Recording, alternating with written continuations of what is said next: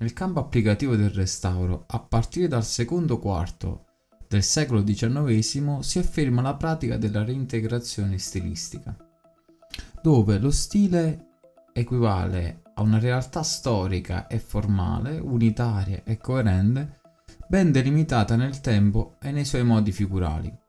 Questa realtà è ricavata per astrazione e selezione degli edifici esistenti, seguendo procedimenti di natura scientifica. Ogni monumento è visto come il prodotto più o meno coerente di uno stile. Compito del restauratore è riportare l'opera all'unità di stile perduta, che può coincidere con il suo stato primitivo, ma può anche essere un ideale di perfezione stilistica che può non essere mai esistita. Quindi il restauro diventa ripristino e purificazione linguistica a scapito delle stratificazioni storiche.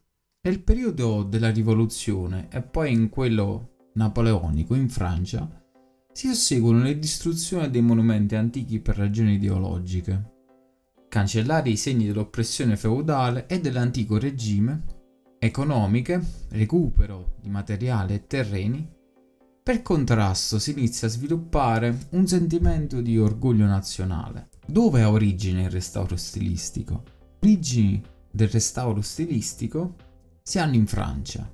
Nel periodo della rivoluzione francese e poi napoleonico si susseguono le distruzioni di monumenti antichi per ragioni ideologiche, ovvero cancellare i segni dell'oppressione feudale e dell'antico regime, e per ragioni economiche, ovvero recupero di materiali e terreni.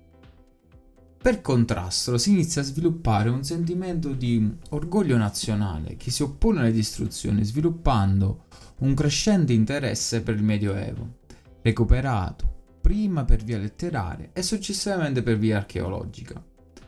Dal fatto che anche l'archeologia medievale si è riconosciuta come oggetto di scienze e di insegnamento, consegue che l'architettura del Medioevo può finalmente essere oggetto di quel riconoscimento che sta alla base di ogni azione di tutela e di restauro. Lo sviluppo del romanzo storico genera una spinta verso la riflessione storiografica. Victor Hugo si impegna personalmente a difesa dei monumenti medievali. Il suo manoscritto, tradotto in Guerra ai demolitori, nel monumento convivono due aspetti, il suo uso e la sua bellezza, mentre il primo appartiene al proprietario, la seconda è di tutti e la sua distruzione oltrepassa i diritti del singolo. E scrive un romanzo molto famoso, quello di Notre Dame de Paris, che ha per protagonista non l'uomo ma la cattedrale, libro di pietra sul quale l'umanità lascia la sua testimonianza. Lui stesso scriverà che ogni pietra del venerabile monumento è una pagina non solo della storia del paese, ma anche della storia della scienza e dell'arte.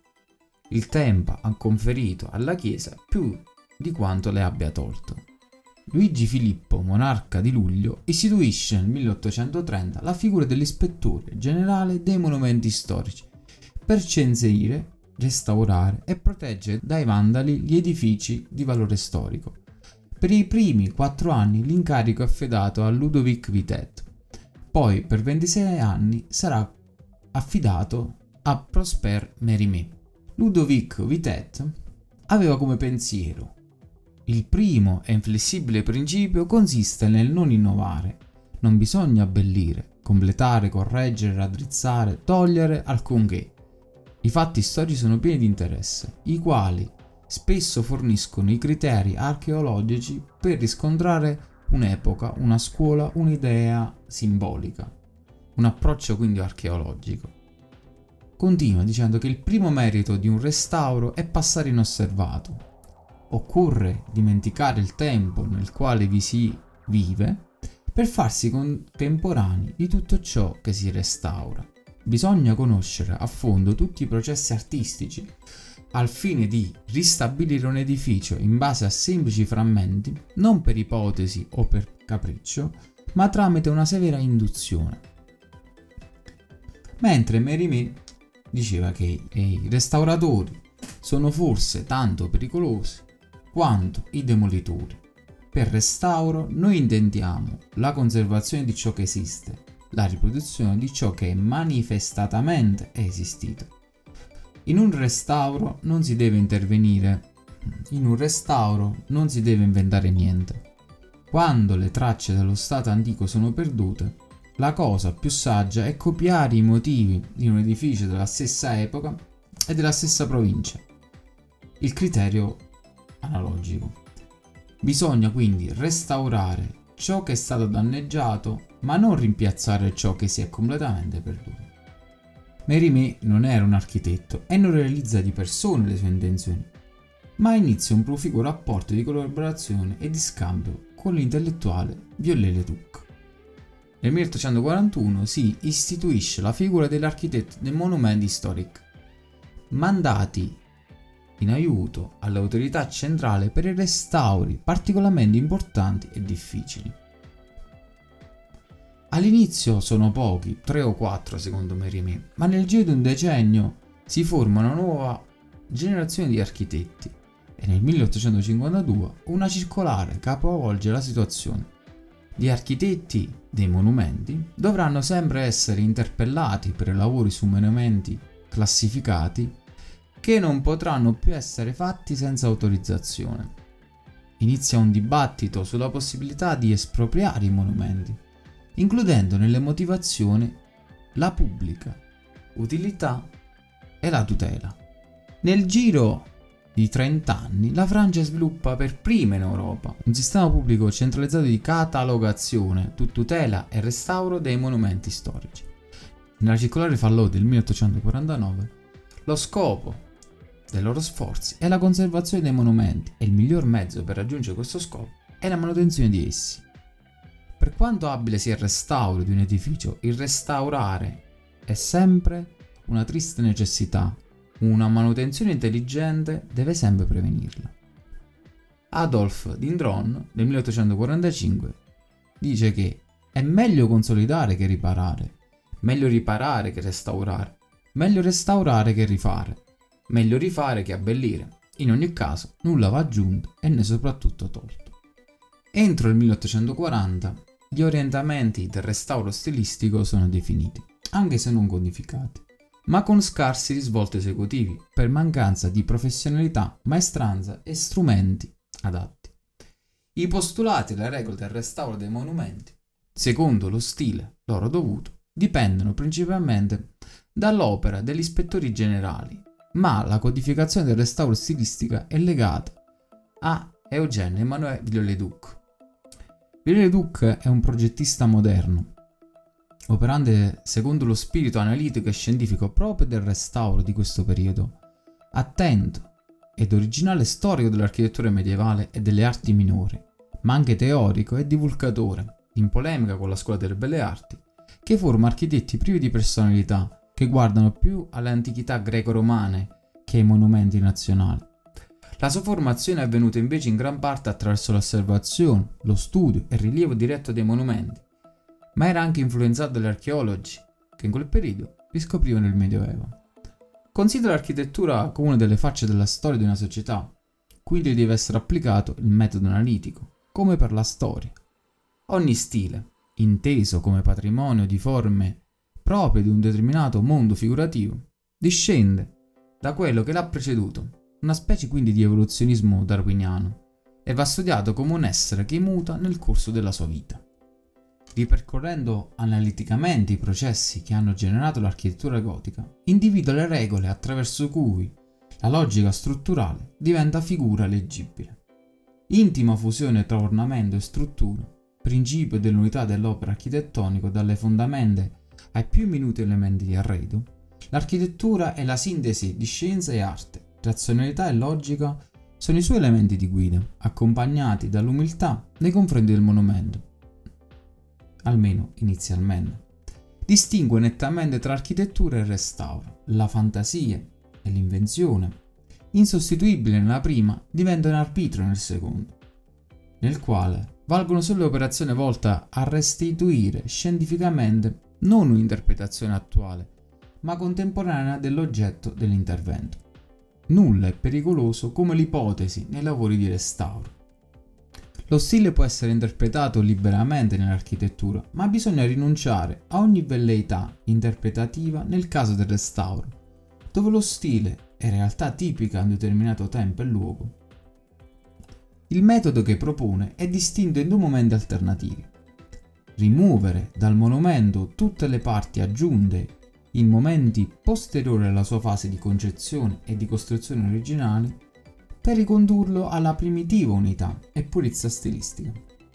Se le distruzioni avvenute o le rimozioni hanno provocato vuoti e lacune, bisogna ricostruire le parti mancanti completando il monumento secondo quello che avrebbe dovuto essere per ottenere un'opera unitaria. Restaurare un edificio non è conservarlo, ripararlo o rifarlo, è ristabilirlo in uno stato di completezza che può non essere mai esistito in un determinato momento.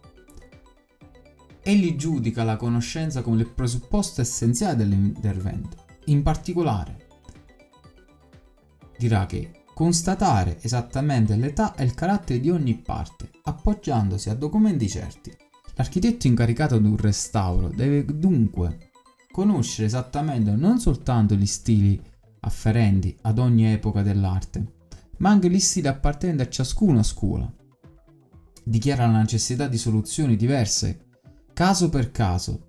Se si tratta di restaurare le parti originali e le parti modificate, bisogna non tener conto delle ultime e ristabilire un'unità stilistica disturbata, o riprodurre esattamente il tutto con le modificazioni posteriori.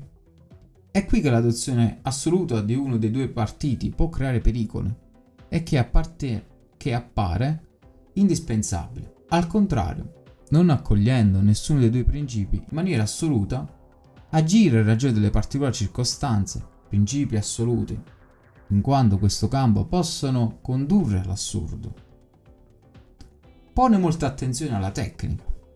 Prima di essere un archeologo, l'architetto incaricato di un restauro deve essere un costruttore abile ed esercitato, non soltanto dal punto di vista generale, ma anche da un punto di vista particolare. L'attenzione alla funzionalità distingue l'architetto dall'archeologo. Uscito dalle mani dell'architetto, l'edificio non deve essere meno comodo di quanto lo fosse prima del restauro. Sovente gli archeologi speculativi non tengono conto di queste necessità e biasimano vivamente l'architetto per aver ceduto alle necessità presenti, come se il monumento che gli, che gli è stato affidato fosse una cosa è come se egli non dovesse soddisfare i programmi che gli sono stati prescritti. Auspica per il monumento una destinazione d'uso soddisfacente. Il mezzo migliore per conservare un edificio è di trovargli una destinazione e di soddisfare così bene tutti i bisogni che tale destinazione richiede. Che non vi sia bisogno di apporvi dei cambiamenti. In tale circostanza la cosa migliore è di mettersi al posto del primo architetto e di supporre che cosa lui farebbe se tornando al mondo gli sottoponesse i programmi che sono proposti a noi stessi. Un esempio è l'inserimento dell'impianto di scaldamento in una chiesa. Gli antichi maestri, lungi dal dissimulare un bisogno, cercano al contrario di rivestirlo della forma che gli conveniva facendo anche di questa necessità materiale un motivo di decorazione. Nel suo primo periodo di attività, ovvero dal 1840 al 1850, nell'opera di Viollet-le-Duc prevalgono gli indirizzi più conservativi.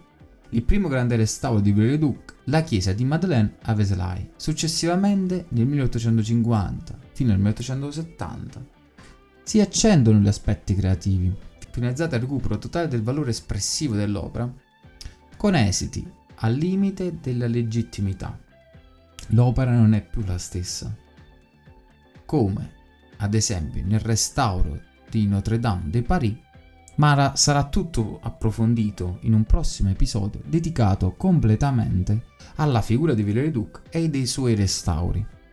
La dottrina della restituzione, per analogia stilistica, era in origine nettamente conservatrice, poiché tendeva ad impedire la riparazione maldestra, equivalente a una radicale distruzione dell'opera antica, preferiva la copia all'invenzione casuale.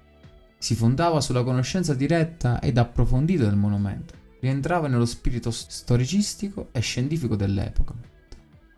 L'orientamento ricostruttivo andò però accrescendosi, di pari passo all'aumento delle capacità di studio e di padroneggiamento dell'architettura medievale da parte degli architetti del tempo, finché la tendenza assolutamente prevalente divenne quella verso la restituzione integrale dell'edificio nel suo stato primitivo.